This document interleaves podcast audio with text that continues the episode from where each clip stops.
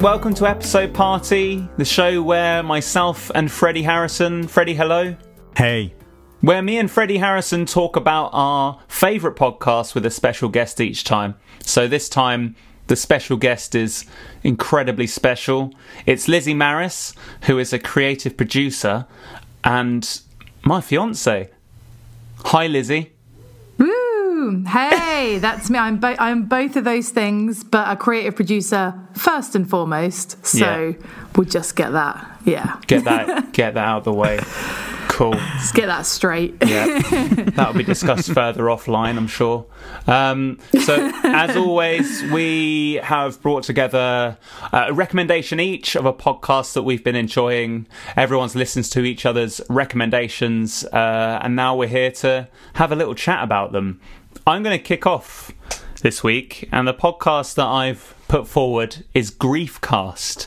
Uh, Griefcast is a podcast by Cariad Lloyd, who's a comedian from London. She's works on various sketch shows and uh, programs across radio and TV. Apparently, she's been on the Now Show on Radio 4, uh, but she's also been on ha- Have I Got News for You and QI. But I know her, and you guys might know her. I know that uh, Lizzie recognised her when I showed her, but she was on Peep Show as Megan in the last series, who was um, Joe's other half when you know Jeremy had like a sort of three-way relationship between all of them. But um, basically, it's a podcast about death. It's discussions about death with comedians, and the idea being that it's about having more open conversations about death but bringing comedians into it, it's it, it permits it to be funny as well. Uh, Cariad's own father died of cancer when she was 15, um, so she brings on guests and they have a discussion, and it's a very two-way discussion in that she relays her experiences, uh, they relay theirs, and they sort of compare and contrast their own experiences of uh, the deaths of people close to them in their lives.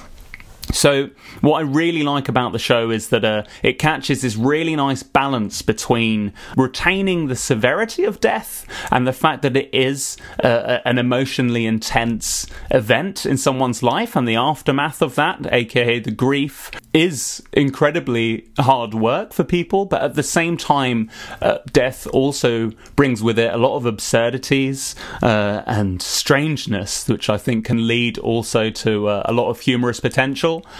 which is fantastic. What I what I like about Cariad is that she straddles a really amazing line between I think being very sympathetic, but also asking very open questions with confidence, not brutally, but uh, she just comes straight out with them, and I think that's so important with a podcast like this that, that it is raw, that it is very uh, not casual about the big questions, but doesn't shy away from going straight into them. So the episode I picked was with David Baddiel, uh, who's uh, another English comedian who recently did like a stand up uh, about his own family, part of which was the death of his mum. So they have a big conversation about his his mum, uh, her life, uh, her the event of her death, how his show is kind of a means of processing that death and talking about it, also about his dad's dementia as well. And often the conversation reflects back on our own deaths because obviously that's a, a sort of extension point for um, uh, when one of our family members dies, it can lead to a lot of reflection on your own mortality. So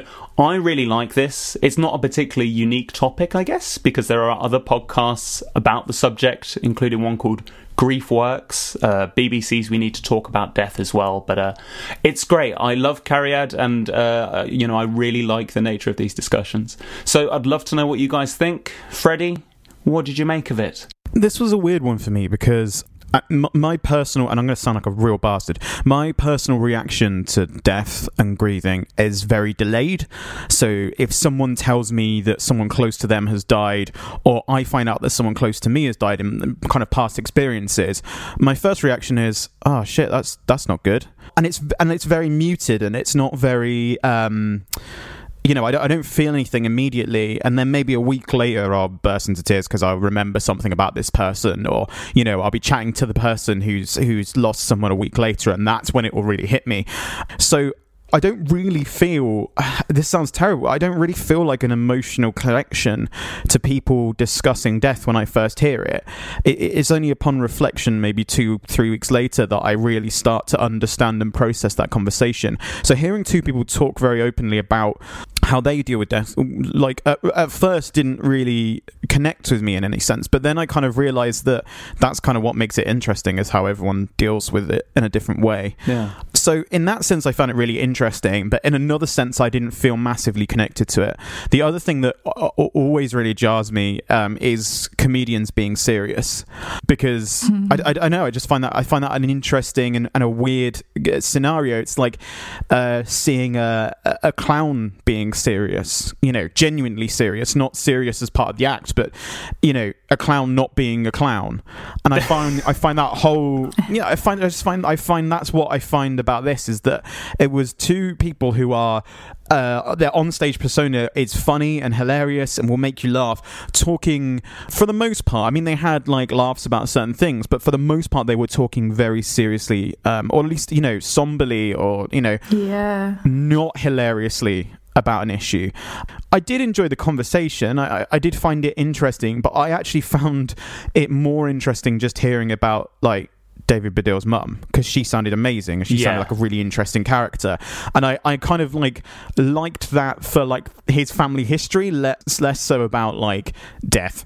Um, so it was a it was a real mixed bag for me. And I, I don't know how I'll feel about other episodes. I haven't I haven't listened to any others yet. Um, but I'm I'm tempted to give one or two another try just to see if it changes my perception. I think you know one of the things that we discussed on our tenth episode with Mike Hurley is how often with these kind of interview talk kind of podcasts, it was something he raised was that you, you kind of listen to them because you have uh, some kind of interest in one of the two people. Um, and I like David Baddiel, but I don't really know him or his work that well. So I I, I, I kind of looked through and did see that there is you know there's a lot of other people there that might be really interesting. So I, I kind of want to give it a few more episodes to work out if it's something I'll continue with or I just can't can't get my head round. All right then, fair enough. Uh, Lizzie, what about you? What do you make of it? Yeah, so I guess in the opposite direction to Freddie, I absolutely loved it and thought this is the podcast that we need. Um, I really, really enjoyed it. I think one of the strongest things about it is the way that she, I guess, curates it and, and runs it.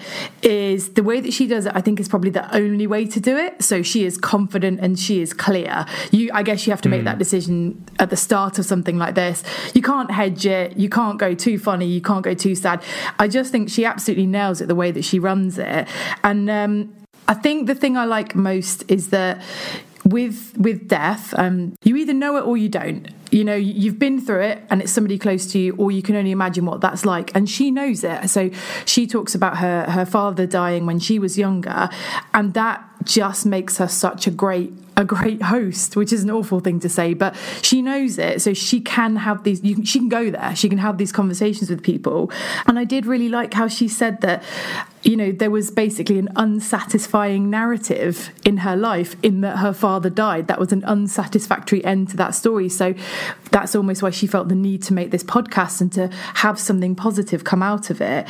Um, and yeah, I, I really loved it. I think it's such an important thing. I, I know that um, I was reading the other day about like death cafes are starting to pop up now where people go and they they don't specifically talk about like oh somebody close to me has died and I feel like this but they just go and they just talk about death as a concept and as as a thing and I think that's really important because there's two there's two sides of it people die and if they don't you know have all that admin in order it's an actual nightmare with wills and estates and battles and so when you're at your lowest you get kicked and you have to go through all this. But there's also emotional repression as well. I don't think as a nation you know historically we have been good with death and i think that's this is getting deep now but that's led to a lot of problems. So i absolutely love this. Um, and it's not it's not a criticism because actually that is I, I, did find it really hard to think of any criticisms because you've got two people pouring their heart out about death. I think this is quite a, a hard podcast to criticize.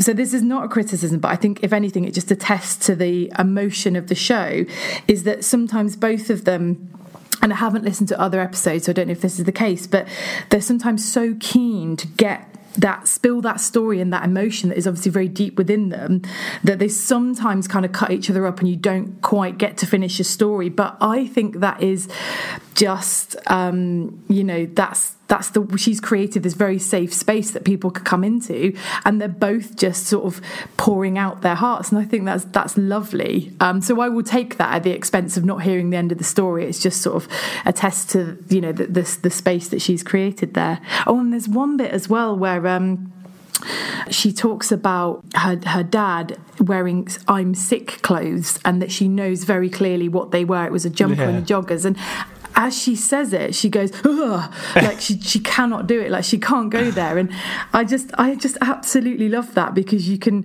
That's not a story. That is somebody's memory. Um, and yeah, I I really did find it fantastic. Yeah, I loved it.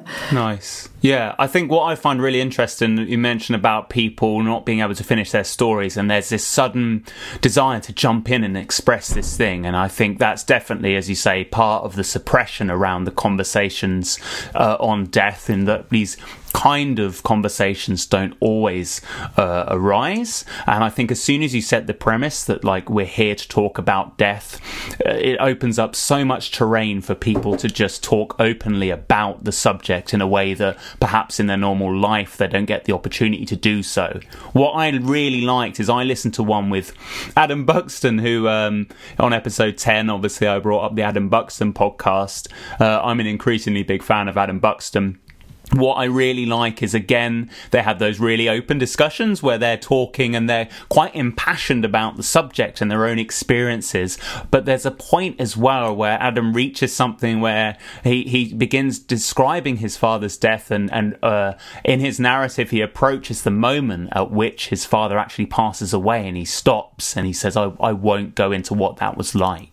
And what I like about this is that there's a outer perimeter which I think people are quite happy to openly discuss in conversation, but there is still this kernel of privacy at the center where there is an element of death which is reserved for those who are handling their own grief.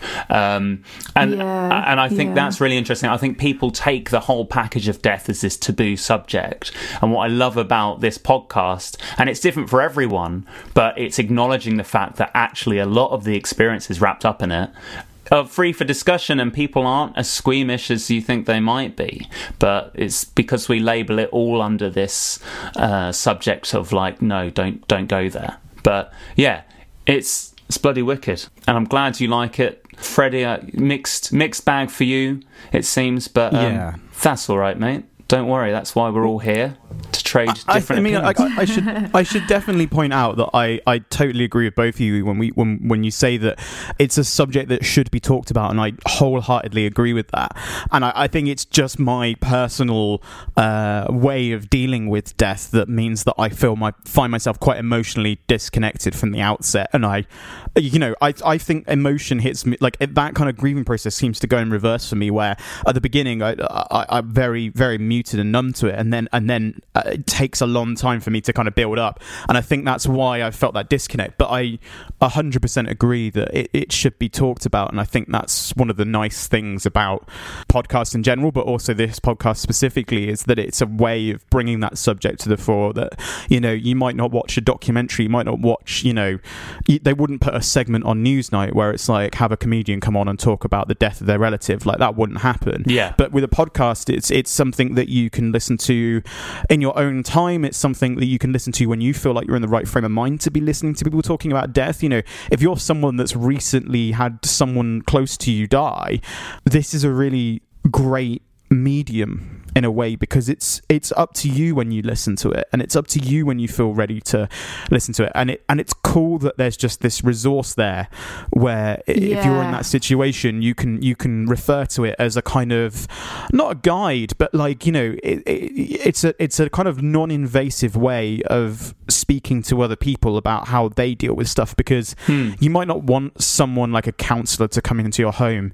You might not want to go and seek out help from a friend because y- you just might not want to. But being able to stick on a podcast is like you're inviting that into uh, on your own terms, and I, I, I like that. I like that about it.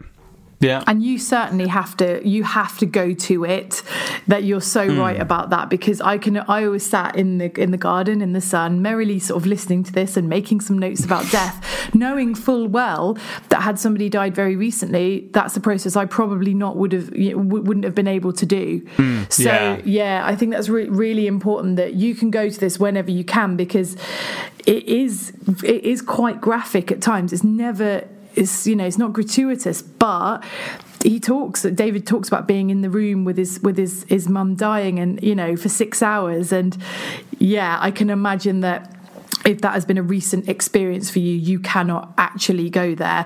But maybe it, it cuts in at some point during that process at, at the right time for you. But um, but and you're so right about um, it's almost like the comedians are not doing their job if they're being serious, Right. isn't it? And it mm, mm. is, it is, it's, it, it is funny because you sort of, you sort of dare yourself to wait for the punchline, and then you feel awful because there is not one. There is Yeah. certainly not one. I feel even worse because I'm like, I feel like I'm being like, you know, dance boy, dance, like, you know, at, at this performer. Make me Do you I mean? laugh. Like, as in, like, Yeah. why are you not being funny? It is your job to be funny. Be funny for me right now. And like, and then you kind of remember, you're like, oh no, this is an actual human who is, you know, most of the time just playing a role as part of their job, Yeah. and Yeah. they have completely unfunny moments in their life too, and it's okay for them to not be funny about them, but it's still jarring. Yeah, but also as well, it's like I, I find it's almost taking a, that step back from the stage where you know that comedians, a vast majority of them, maybe not a vast majority, but some of them, these are the experiences that lay at the very foundation of their comedy. And what you get when they're talking about Right. death in this way, not as this routine that they've put together as a sort of cathartic means of opening up about their experience, is that I guess that tussle between feeling like the emotional impact of the event, but knowing as well that there's a kernel of comedy in it. And I love that wrestling, like back and forth on this podcast. Of you can hear them sometimes making jokes about it, and that's where the humour sort of starts to bloom out of this situation. And I, I think it's a really nice, in a way, it's an insight into comedic process. Of there's hmm. that moment of of grieving and grief, and taking the full brunt of dealing with death, and then that translation into into humour and to, into light, and and as well, obviously, so key with death, the celebration of someone's life as well. Um, there's that wonderful counterbalance there. Now on to quite a different utility of podcast and also a different subject as well. We're off to Ambridge. Pack your bags. Lizzie, do you want to introduce your podcast and uh, tell us a bit about it? Yes, I would. I would love to. Um, thanks so much for having me on. By the way, I'm, I've been wanting to do this for a while, and this is my chance. So buckle up. It's going to be. Yeah, there's been a waiting list. We're going so- to Ambridge. okay, so The Archers. This is not a podcast, first and foremost, but I think you've had a few like that on Episode Party so far. It is the world's longest running soap opera on BBC Radio 4. Uh, so, originally, back in 1951, The Archers was an everyday story of country folk. It is now 2017, a contemporary drama in a rural setting. Basically, it is about 15 minutes every night, not Saturdays though. Um, think it actually gets broadcast at 7 p.m., but we don't li- we don't really know that. I should say that me, me and Jack listen to this before we go to sleep. So we listen to it as a podcast every night before we go to sleep. And the reason I think it works so well is because it is a soap opera. I find it really hard to, to think of it like that because it is not dramatic. It is a contemporary drama in a rural setting, but it is so true to life. So it is. It works with the days. So each, day, you know, if something happens in the real world, it happens in an episode, and that has been really interesting because, I, you know, they do very quick rewrites around 9-11 and when the foot and mouth crisis happened because this this is a show ultimately about farming really. So they do do quite quick rewrites and put topical things in there, um, responding to when sort of people die and things. So you can just close your eyes, and for 50 minutes every night you go to Ambridge, and it pootles around. It doesn't, people don't die every week. People don't have affairs every week. It is just real life. But what I find, just going back to the roots of why it started, when it came out in 1951, it was originally established to educate farmers uh, and increase food production after World War II. And I was reading about this, that it basically was a bit of a, uh, a conduit for the Ministry of Agriculture to the point where, and I would love to hear this, characters would almost read verbatim to each other government announcements about farming. I know, which I which I really really love. Just saying, oh, Ed. Do you, have you heard about this? You need to do this with. I'd love to hear that. Um, but uh, yeah, so so that's it. Was basically a vessel. It's, it's n- not a propaganda vessel, but you know, um, the government involvement ended in 1972. So we're in the clear now. We're into just pure gratuitous kind of storylines. Uh, why do I think? Yeah, why do I love it so much? Okay, there's a few reasons. I think it's the context to which we listen to it. So we close our eyes and we have to imagine this whole town and these characters and these voices. Uh, you know, not like watching a soap on TV where it's laid out for you. Your brain is really doing the hard work to the point where on the BBC Archers website, if they do a blog post about it, they will say almost like a trigger warning. They will say warning contains pictures Yeah. of the of, of the actor oh, that, that plays the part of the actor that voices the role because people do not want to know what that person looks like in real life because for 20 30 years they have built that character and you can't mess with that. and I just absolutely love that you, and it's just great. Like we, you know, you know, Jack. Like we, we have the characters we love. We have the characters we hate. You don't like Jill. Mm. Jill. You don't like Jill Archer. Oh gosh, she's hard work. Yeah. She is hard. And I see. I'm, I'm the same with Peggy. Um, oh, she's rubbish. Yeah. she, she's got some backward views she has um, but I, I, I think it's quite odd that we listen to it we're both vegan and this is a show about farming and there's you know there's times obviously where they are talking about animals and this that and the other and, and me and you and I sort of like cringing, cringing a little bit um, but one thing I would like to quickly talk about is that weird moment when if you're an Archers fan and you listen, then you know this world and you know these characters and you know everything about it. There's weird moments where it does spill out into real life. So the Helen and Rob storyline, this was a big one. This was quite recent. So Rob arrived in 2013 and over three years, which I just want to say, for a soap to eke out a story over three Yeah. years. You, you imagine in, in EastEnders, people come, they go, they die within weeks, and that's all that you know that audience wants. They they don't want three years of storyline. People will be outraged, but that's the fantastic thing about the Archers is that it is just a world that is like ours. Um, and um, Rob arrived in 2013, and over three years, he was um, getting with a character called Helen, and this was a huge domestic abuse storyline. To the, but it was so slow and insidious, and anyway, ended up with uh, Helen stabbed him um, last year in in 2016. Helen went to trial, and you know uh, all of that. And I remember you and I, literally like days of yore, crowding round the wireless, listening to to the verdict of this trial for for stabbing Rob because Helen was she did stab him, but she was completely, you know, she had just been um, abused t- al- almost beyond recognition, and it was very much Rob's fault. Um, and I remember the verdict was not guilty, and you and I just cheered, didn't we? Yeah, it's- we it's an amazing day, yeah. it was. It was an amazing day. Um, but also, so there's weird things you know, when, when it kind of does spill in, in, over into real life because, based on the Helen and Rob domestic abuse storyline, uh, they set up. I, th- I can't remember who it was. They set up a Just Giving page for Refuge, which is a, a charity that helps domestic ab- abuse victims. They made ten thousand pounds off this storyline, and the Archers was kind of lifted out of this sort of rumbling along Radio Four soap drama into public consciousness, and all this debate about domestic abuse. And I think the line for that campaign was. Um, for every fictional Helen, there are real ones. And people were doing hashtag solidarity, whether you'd have a cup of tea and talk about domestic abuse. And it was it was fantastic, but also bizarre, this world that you know.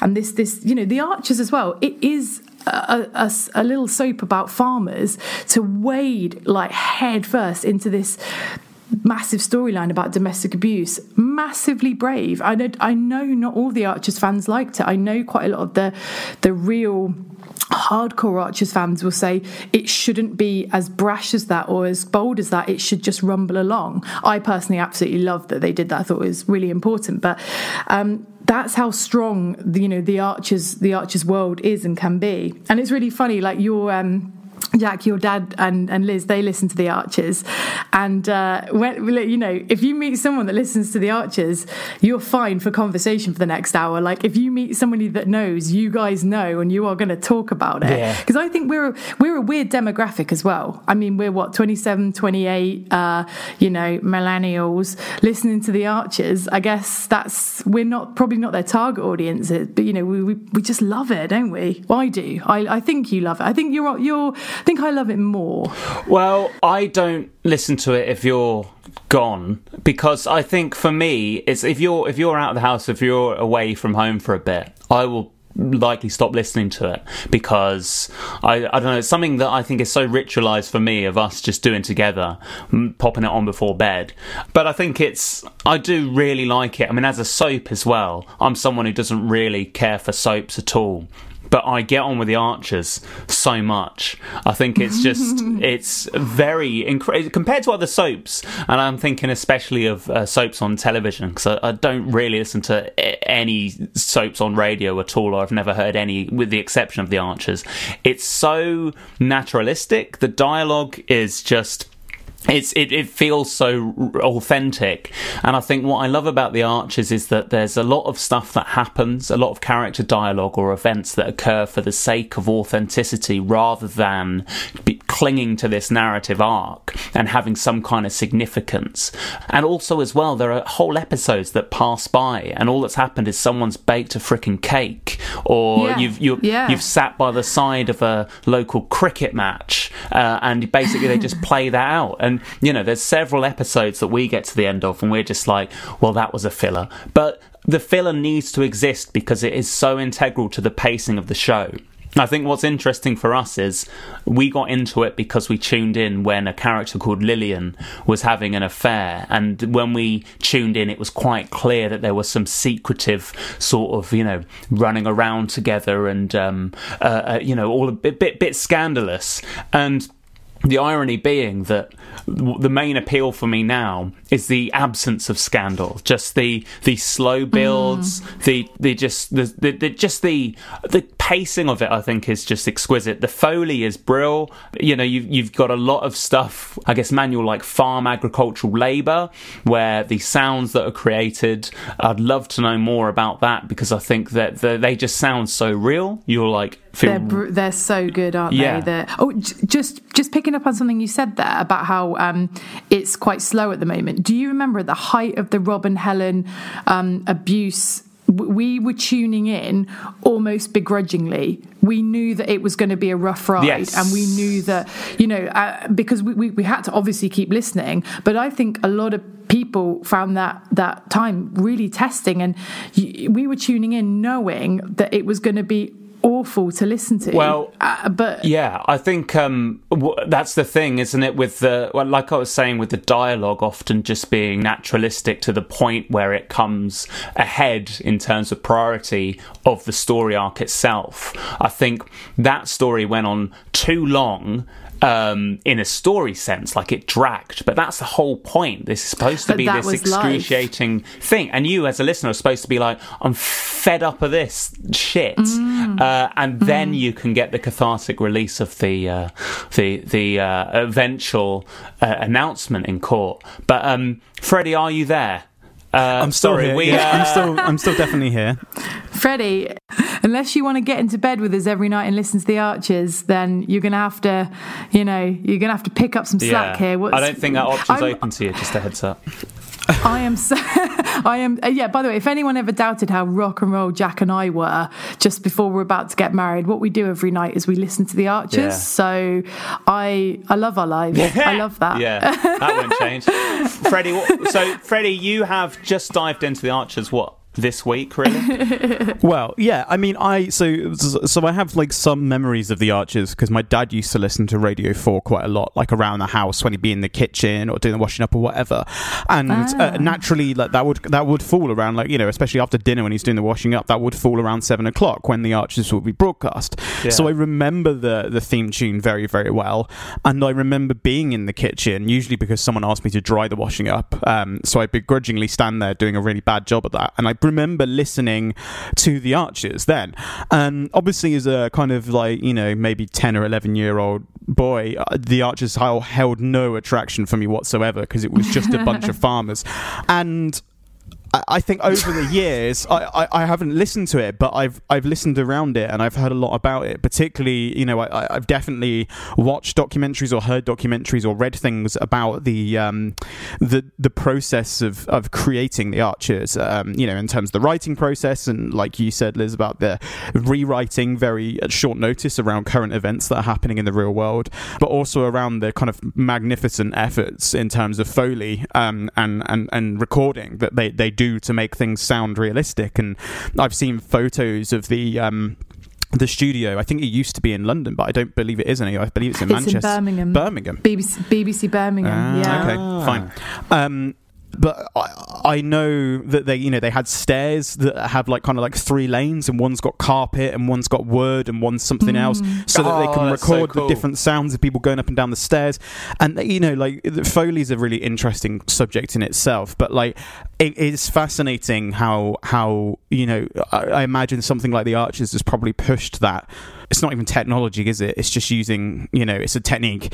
Um, you know, push that technique forward, and it, it, it must be credited with that because it's been going on for so long. So how how could it not? You know, how could people who are foley artists who have to recreate sounds for TV and movies not be influenced by things that they've probably had to do on the Archers because it's been going on for so long? totally. Uh, um, from a kind of narrative perspective, uh, yeah, admittedly, I, I've really only started listening this week, and I, I spoke to you, Liz, earlier on in the week, and you kind of recommended that I try and listen to the episodes um, separately as single episodes rather than the omnibus, which comes out on a Sunday. Um, And I've done both. Oh. Uh, yeah. So, uh, well, I, I want. So I've, I've listened to about three or four uh, kind of epi- discrete episodes, kind of um, earlier on over the weekend, kind of Friday, Saturday, and then yesterday, I, you know, I listened to the entire omnibus. Um, so it actually brought all those episodes together, um, which was funny because I listened to them in the wrong order as well, because that seemed like a sensible thing to do at the time. I know, I Why? know, I know, I know. Well, just, just uh, it was bad use of my app, my podcast app. Um, I tell you, he's not getting bought a pint down the bull. no, Freddie. apparently not. Again, this is an in joke that I don't understand. Um, so, from a, from a narrative from a narrative perspective, I think it's one of those things that it would take some time for someone completely, you know, new and cold to the Archers to get into because. Even in when the you- right when- order, yeah. when you do it Yeah. when you do like a, a- an almost week you know almost daily episode because obviously I didn't do a Saturday but almost daily episode that um is only 15 minutes and like you say there's some real slow burners in there it takes a long time for people's characters and relationships oh, between it them to build up does. and I think coming You in ha- cold from it you'd have to spend some time getting that right yeah. You do, and you have to. I remember when we started, the first thing we did was we went on the, again, this is how rock and roll we are as a couple. We went on the BBC Archers website, which is really good. Yeah. And literally had to had to look up all of the characters because they're all family, they're all related in some way. I mean, it is around the Archers is after the Archer family, um, and and look up the characters and their relations and who's brothers and who's sisters, and that actually really helps. But you do, if you're going to get into it, you do have to do it because I, I think it must be hilarious to to watch somebody listened to it for the for the first time, not knowing those characters and their kind of little their little idiosyncrasies and things. It, it must be hilarious. Well, what what did you think, friends? What was your initial like reaction? Um, sorry, I got really distracted then. I was looking at the Who's Who page on the Archers website, and they should really put the pictures warning on it because it's just a picture of all the actors. Um, I found it interesting because my, my obviously my memories of listening to the Archers as a kid was something that was entirely unrelatable and ultimately quite boring. But it does seem actually like you know. Uh, a, a reflection of true life in, in in a rural area. My parents live in a rural area. They're not farmers or anything like that, but they do live in the country. And from knowing the people that live in their village and knowing what they're like, it does seem quite reflective of it. But in the sense as well that it's it's still modern, it's still contemporary, and it's still relatable. And I find that mm. really interesting because I find, you know, Lizzie, when you were describing how you and Jack listen to it, when you kind of get into bed and you close your eyes and you like imagine it in your mind, that's a form of escapism. But you're kind of escaping to something that's ultimately designed to be very true to life. And certainly stories like the Rob and Helen story are very true to life. And and I don't know, I find that juxtaposition really interesting. Um, Yeah. I like the idea that uh, you know, for for someone who doesn't now live in a rural area, I I live in you know a, a large town. You know, listening to uh, rural life is is interesting from that perspective, and I can see how it obviously had an educational appeal and an educational purpose a long time ago, um, especially for people who did live in cities and things like that. Um, well, they do have an agricultural advisor. I think I've said that Yeah. wrong. He has a better title than that. But they have an, an official person who makes sure that all the farming references are up to date and correct. Yeah. that makes a lot of sense. Yeah, and um, as well, like it's funny you say about the escapism aspect because I guess there's two kinds of escapism in that there's one where you escape to somewhere that is full of events that would never happen in your life, and there's one which is so little to do that you can escape the things that happen in your own actual life. And Yeah. Archers is definitely the one where you get to the end and you're like, my day has been more eventful than than these guys. like, you know, it's, it's so so that that I find really interesting. It's like if you get to the end and she Jill's just baked a cake, you're like, you know, they've achieved nothing as a village today. But for me, that's in the same category as the shipping forecast. So the other thing I listen to to try and get oh, sleep Oh, yeah. is, the, is is the shipping forecast. And I think there's a certain pace. You know, that's all about pace and rhythm and the kind of continuity of that. And also, it's real. It was you know the, the shipping forecast from that morning. There's something about the Archers It's the pace. It's slow. It's real, and off you go to sleep. Um, but sometimes, if you sort of, because occasionally we do get drunk and we do have fun. You know, um, as as a couple. Don't remember that. Um, if if you, it's not all Archers you know, at seven pm, but mostly it is, and I'm fine with that. Um, but if, if you ever come in drunk or you're really tired or whatever and you listen to it and so we, we put it on because that is just habitual now. We just put that on. But sometimes we both wake up and say whoa like what happened? And we have no idea. And it is it is quite bizarre because you have fragments of people's voices and events happening but you don't quite know. And it is like being drunk in that world. You're like something happened last night and i don't know what happened. Yeah. and it's Yeah. but then it, you you listen back and then you're like, oh wait, no, nothing happened.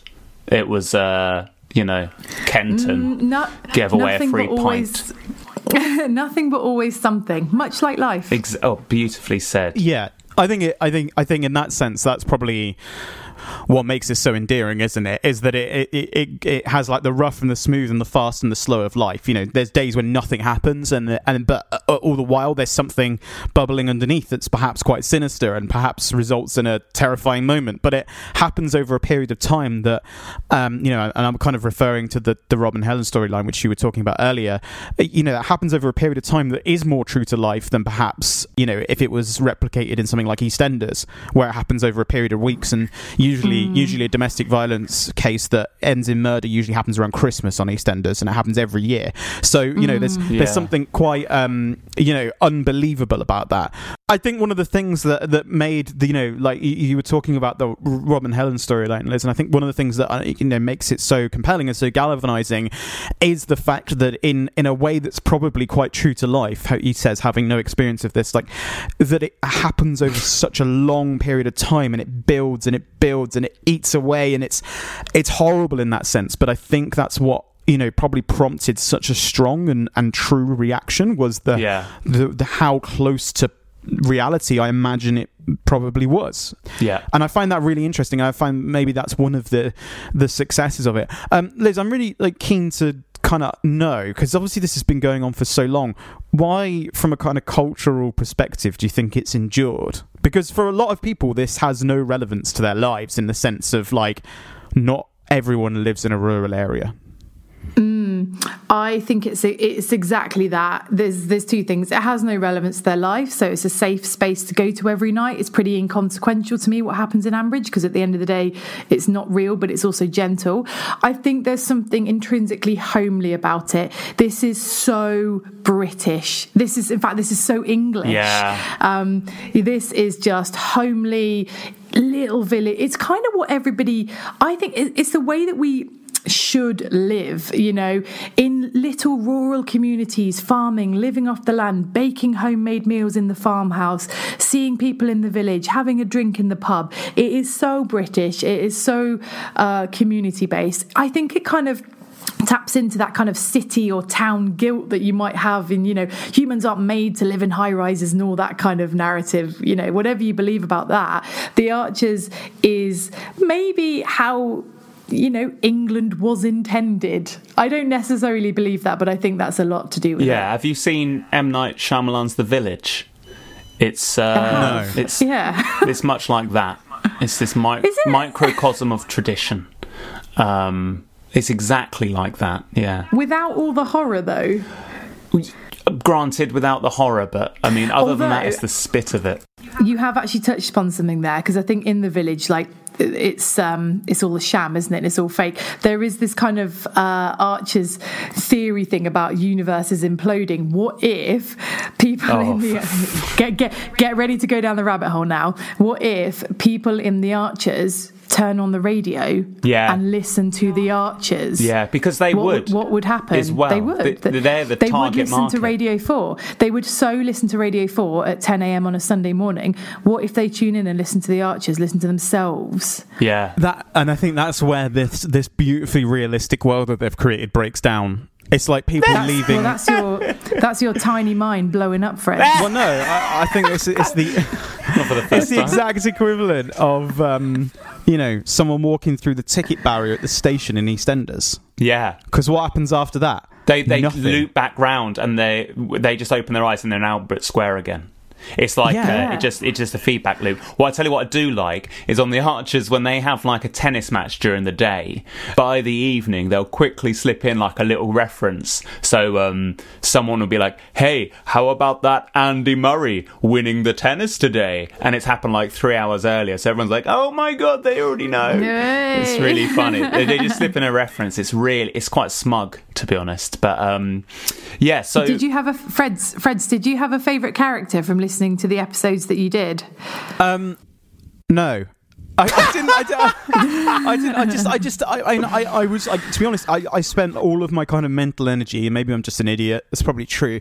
Um, I, I spent all my mental energy just trying to understand the relationships between everyone, and that. And that Yeah, that- that and is that was true, about yeah. as far as I. I, I got. Um. So. Um. Yeah. I didn't really. I didn't really quite quite get there. It's a cross. It's a it's a cross between M Night Shyamalan's The Village and the family ties of Game of Thrones. If you, you know, the Venn diagram of those two Archers is in the centre. Uh, Can we all? Is that right? Nope. All right. So the next podcast. so from the a haven of traditional English living to the cutting edge of technology. Freddie, take it away. okay, um, what a segue. Um, so I recommended a podcast to you, which it, it's an, a slightly unusual recommendation in that I listened to the first ever, like the first ever episode I listened to of this podcast was the one I recommended to you, and I, I didn't have at this point any context on it at all. I just really enjoyed the episode, um, and I think I did say this to you is that I, you know, I, I don't. I don't know the podcast that well. Um, I've heard it talked about before, but I just really enjoyed this particular episode. Um, so the podcast is called Welcome to Macintosh, and the episode is called Will You Be My Emoji? And Welcome to Macintosh is a podcast by a guy called Mark Bramhill, who is um, a radio producer, and uh, he, he's he's done at least one season of Welcome to Macintosh before. But I think the originally this caught my eye when he put out a Kickstarter campaign for his second season to make another eight episodes, and he asked for I think ten thousand dollars, and he made seventeen thousand dollars. And I think this caused a bit of a stir, and I, I follow a lot of people on Twitter that are within the kind of tech space, particularly the Apple focused tech space. And as the name suggests, Welcome to Macintosh is an Apple focused podcast. It's it's right in my wheelhouse anyway, so I, I was always going to listen to it because it just sounds like the kind of thing I'd like.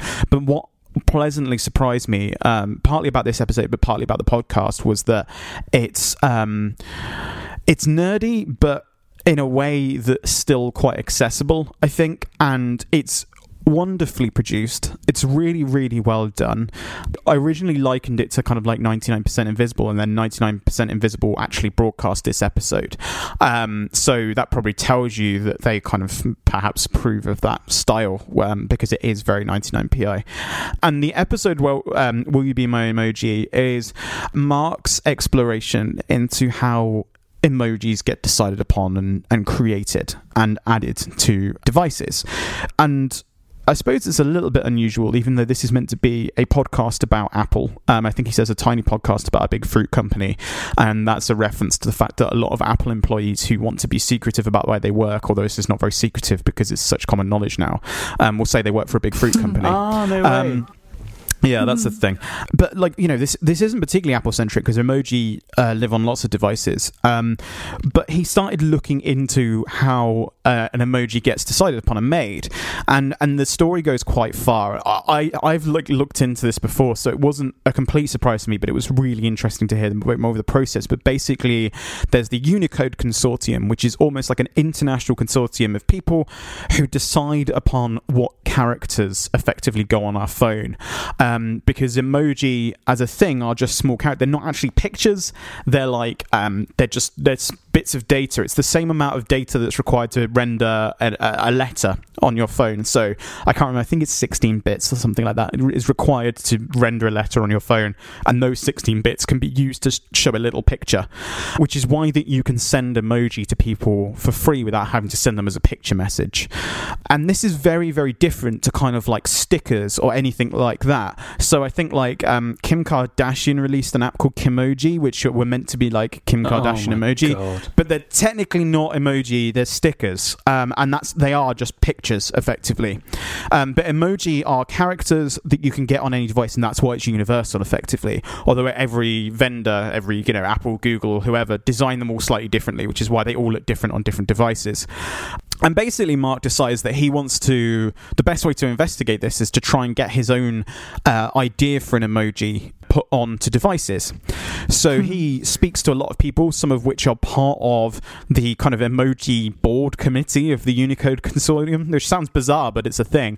And the guy who who, started World Emoji Day, and he he's trying to get a emoji of someone in a lotus position uh, to represent yoga onto devices. So he, he's talking about the process he goes through, and it's, it's fascinating because you actually have to submit like an academic paper to the um, Unicode Consortium explaining your rationale for wanting this and explaining the cultural relevancy of emoji and justifying that uh, yoga isn't a transient thing and it and it sticks around and it's been around for a long time. And you have to ex- basically explain that it's not a fad because they don't want to introduce an emoji because it's effectively it's a standard that, that won't be culturally relevant in two three years time because it should last the you know go for go for quite a long time.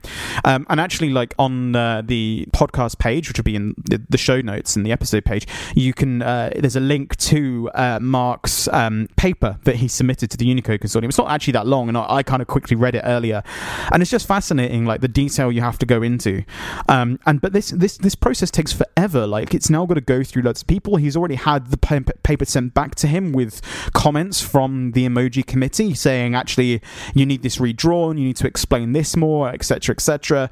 And I just I just found like the whole episode it was it was it was really well produced.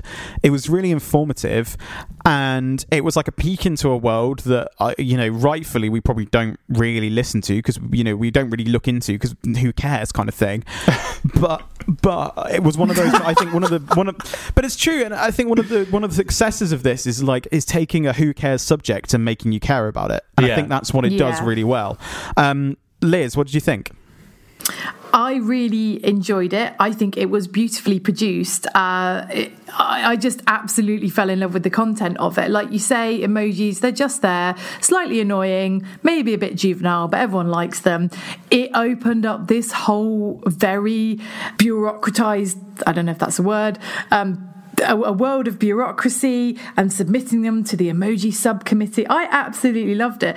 So one of the things he, he mentions early on is that emoji started in Japan in the 90s, uh, and that people had the, the, the this is where Unicode came up. It was the universal body for it because before they were there, you know, people just sent different the same thing but to different networks and different phones so it came up differently i want to know how many relationships or flirtatious situations were ruined by that because if you're sending somebody a kiss and it comes up as like a snake you know that's we're in different That's ballparks bad there. news, isn't it? so Yeah. i it's bad news yeah so i thought that was really interesting So, um interestingly enough, on that, sorry, uh, just a button, but so there was a big thing not too long ago in the last release of Apple's iPhone software, iOS, where they replaced the realistic emoji of a gun to a water pistol.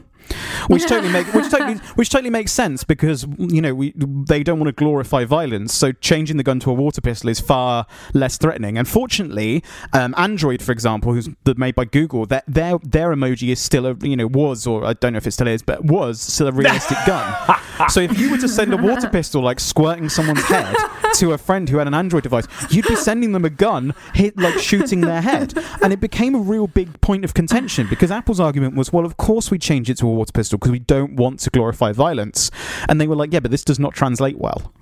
Um, I Yeah. love Anyway, that. I that's- love Pool that. so- party when you- our when you house. bring that bang, up- bang. when you bring that up, you know, it, it is it is a a slightly serious issue, I guess. It is, it is, and uh, one of the things that this I love the podcast. I yeah, it was great, but what what it led me to kind of investigate um, was like like you say the whole process behind it, and I found an emoji submission, which, like you say, are very academic papers. Um, there's a campaign for a condom emoji.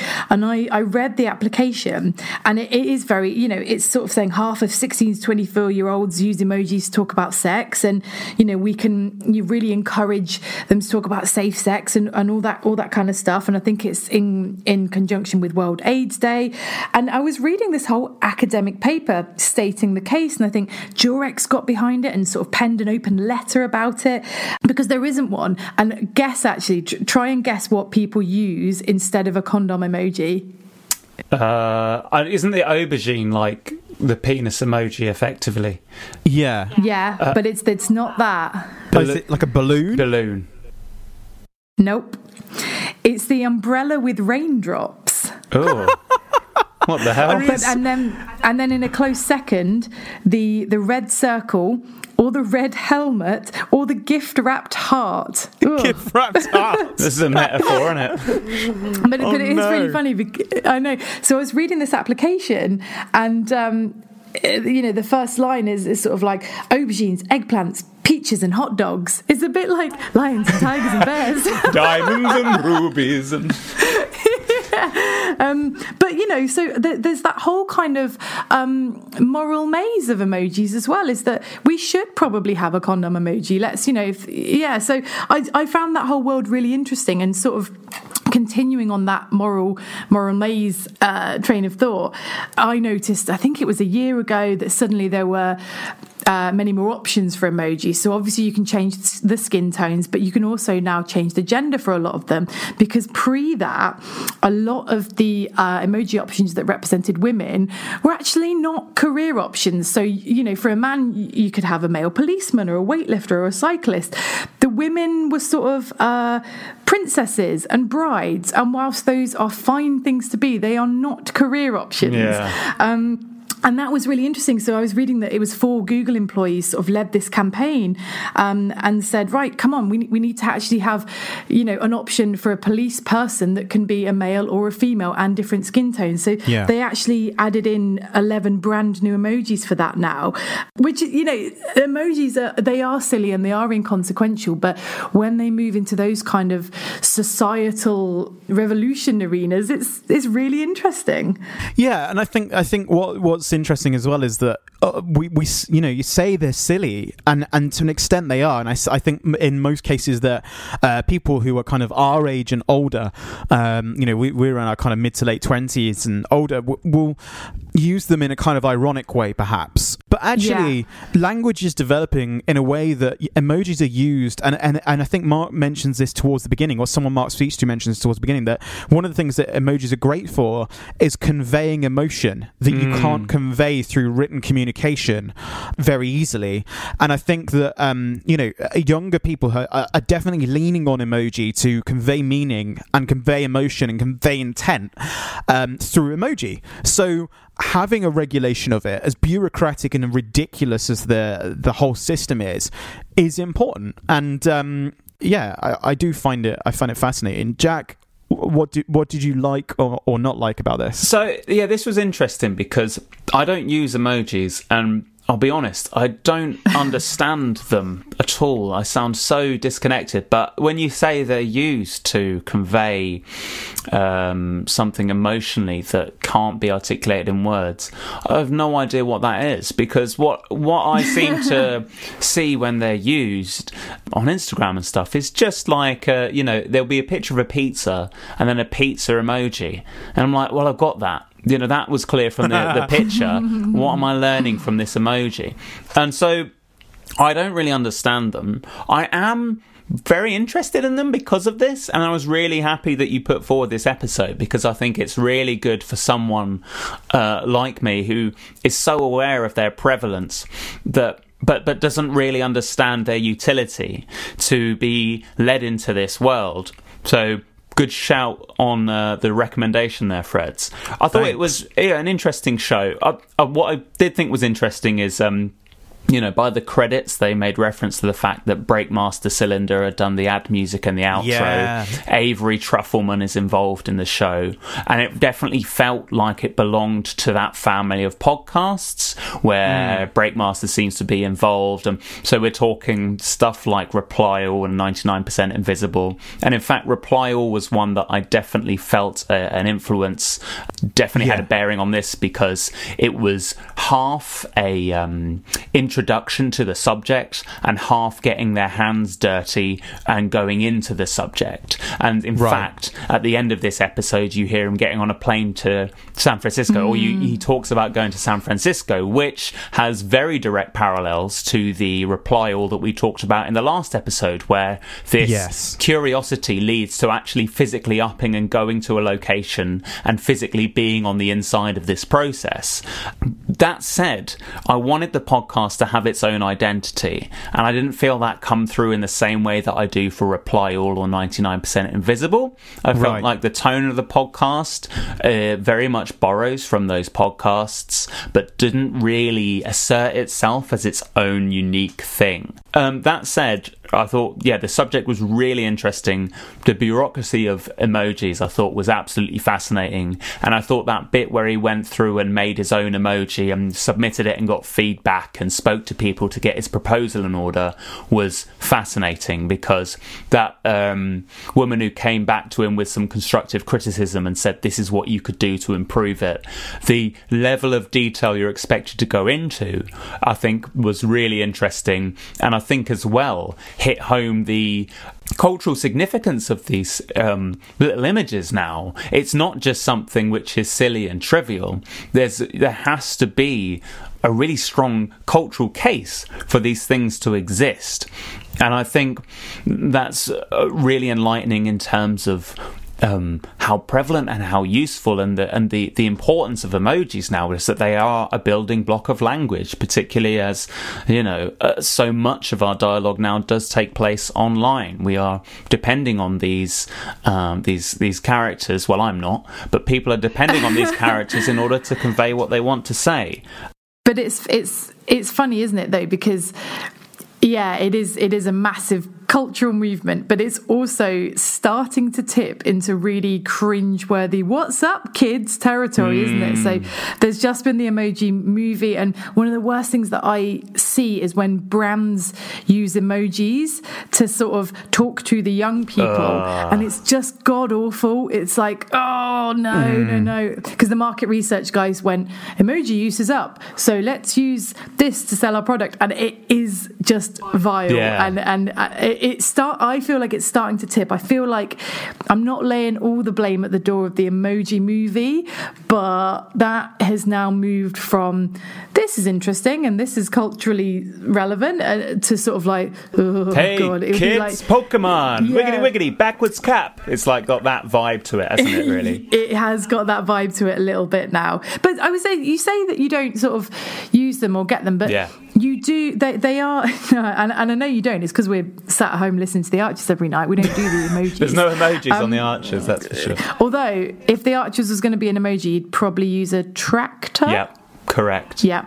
See, this is the thing: is that I the best thing about emojis is the imagined communities around it. So I actually really like that it's very limited and that there is this stringent set of processes that he talks about because it forces you down. The, the best thing about it is the plan B. So the, you know you get all these imagined communities. So for instance, if we say hashtag vegan for some nice food or whatever, we'll use like perhaps the leaf and the sparkles. Right. Um, so there's that coded identity between people, isn't there? So you know But that that means that. That's encoded. Isn't that encoded in vegan? I don't- this is a thing I don't understand. What is the emoji bringing beyond what you're already saying? It just seems like this um, little thing that reasserts what's already being said in a. Pl- uh, but why does it need to be there? Do you know what I mean? I think I think the other thing is that um, you know pictograms and icons have been used for a very, very, very long time as a way of conveying information alongside a written description. And I think as generally, and, and, and not everyone is the same, and, and, and you definitely probably don't sound like you fall into this category, Jack. And I know you're you're particularly articulate in writing, and that's probably why. But Thank you. um, well, you know, um, but uh, but like people, people do people do uh, understand things better when they see color and shape alongside a written description. And i think that's partly what it is. And actually it was really interesting. Right this is a bit nerdy but anyway i read an article once on how to organize your apple notes on your phone right? Because that's the kind of thing i do. Of course do. you did, you guys you guys sit in bed listen to the archers i read articles on how to organize your apple notes. And the guy the guy that yeah honestly. Um, the guy the guy who wrote it was saying that because because you can put folders of apple notes in. He was like i use folders and at the beginning of every folder as well as writing out the folder name i use an emoji um, that's related to that folder name and actually that helps me find um, the, the, the folder i want to get to fine. quicker But that's yeah, okay, that's fine. I mean, but maybe this is then a, a dawning of new utilities of emoji, which will transcend what I currently see as the most prevalent usage.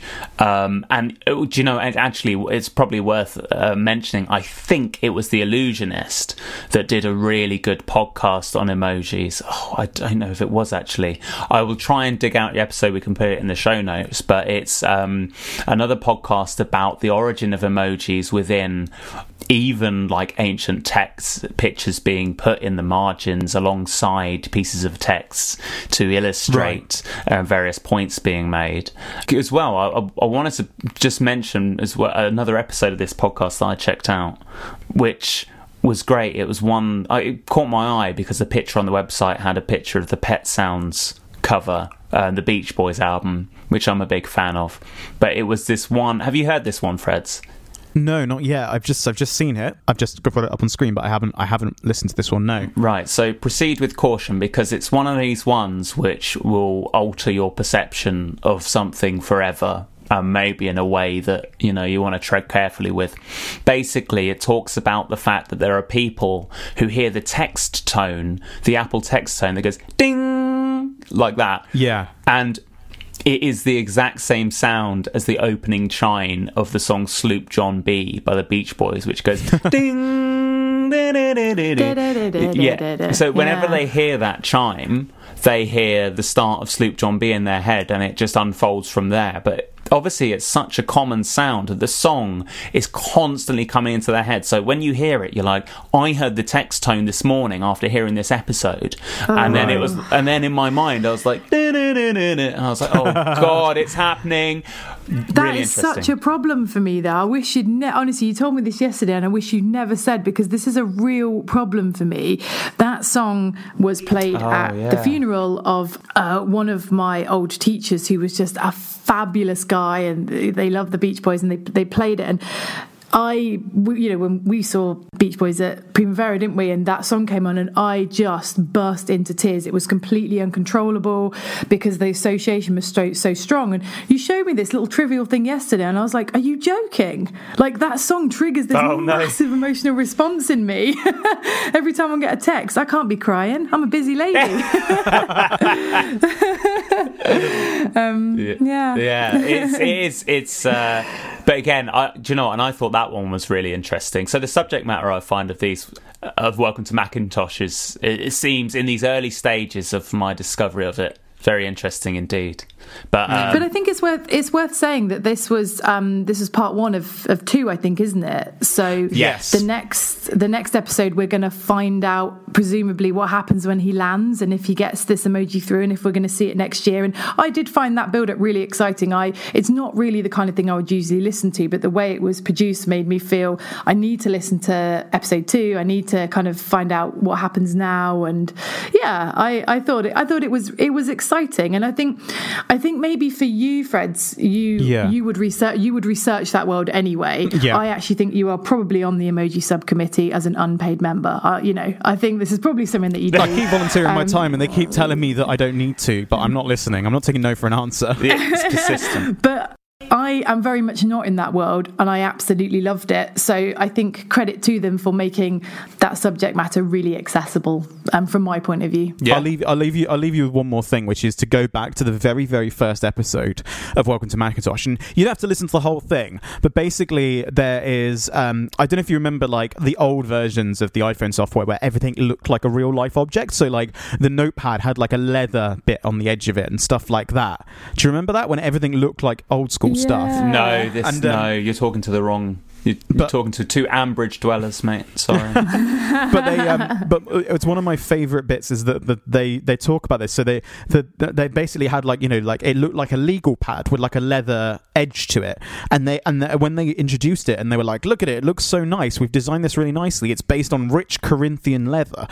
If you search up what rich corinthian leather is it is nothing it was a marketing term. No. Basically, um, yeah, it was uh, Chrysler made some luxury vehicles and they put some leather in, and they just started calling it rich Corinthian leather. But there's not like that, that has no relation to anything. It doesn't come from a place called Corinth. Like it's just they just went and, and there's a really funny clip with a, with an with an advertising guy in in this episode of Welcome to Macintosh, and it's so worth like listening to. He's on the, the Letterman, the Late Night with Letterman show, and David Letterman asked him. He says, "So what is rich Corinthian leather?" And he was like, "Well, you know, we get this leather and it's really soft and it's really nice to feel, and so it's rich Corinthian leather." Like, and it's like the funniest thing, and I I just love that.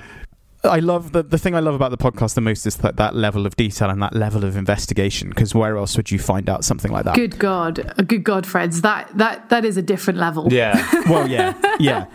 But but how but how fabulous? Yeah, that's cool. Um, but I'm glad you enjoyed it. I'm glad you all enjoyed it. Um, that's that's the most important thing. And I think that neatly rounds off the show, doesn't it? it does It does. Wow. Hey Jack, Jack, do you want to go down to uh, Grey Gables for some lunch? Yeah, I think we should go down to Grey Yeah. Gables and then stop off at the Bull for a pint before Yeah. the cricket. Uh, Well, For the well, cricket. Freddie, yeah. you coming, or do you? I mean, do you know what any of those words coming? mean? I, I, I've got to go and seek out some rich Corinthian leather. But um, Liz, Liz, before you, It's rich before you, Corinthian leather trousers. yeah, before you go, wow, um, before you go, Liz, before you go, where where can people find you online if they want more of your more of your opinions? And let's face it, who, who well, it might open up a minefield, but in case people want to start getting your opinions then and follow you, where, where can they go? Oh, I, I would love that. I mean, particularly um, at the Archers. If you want to invite me on to do a little cameo spot, it is a lifelong dream. Um, if if if you want to find me, or you just want to talk about the Archers, uh, a lot of it is uh, arts uh, producing museum stuff. But if you want to chat about any of that, I would love to talk to you. Uh, on Twitter, it's at Lizzie L I Z Z Y underscore Maries, which is M A R I E S. Um, I would I would love to be invited to BBC Birmingham to be on the show. It doesn't matter if it doesn't happen; it's just a real big dream. So big dream there. I can see. Uh, I kind of like a McElroy Brothers esque spin off of episode party right now, where it's like Lizzie Maries Lizzie- will yeah. be on the Archers. um, we, we maybe maybe we'll have to start thinking about that one. All right. Well, thanks very much. We're at un- um, episode underscore party on Twitter, and if you want to listen to any of the other episodes of Episode Party, we're www.episode.party on the internet. Thanks very much for listening, and we'll speak to you again soon. Goodbye. Bye. Bye. Bye.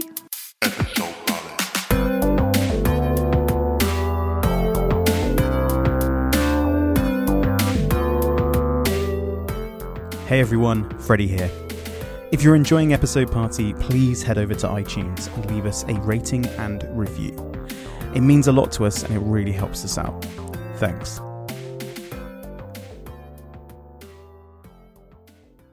Galvanizing in a way was like, you know, like you say, that it happened over a period of years. Um, and, Whoa. it, and it's Sorry. right there? I don't know. I don't know what the fuck's going. Oh, I, I think Pete's just turned the power back on. Sorry. Everything's just booted up all of a sudden.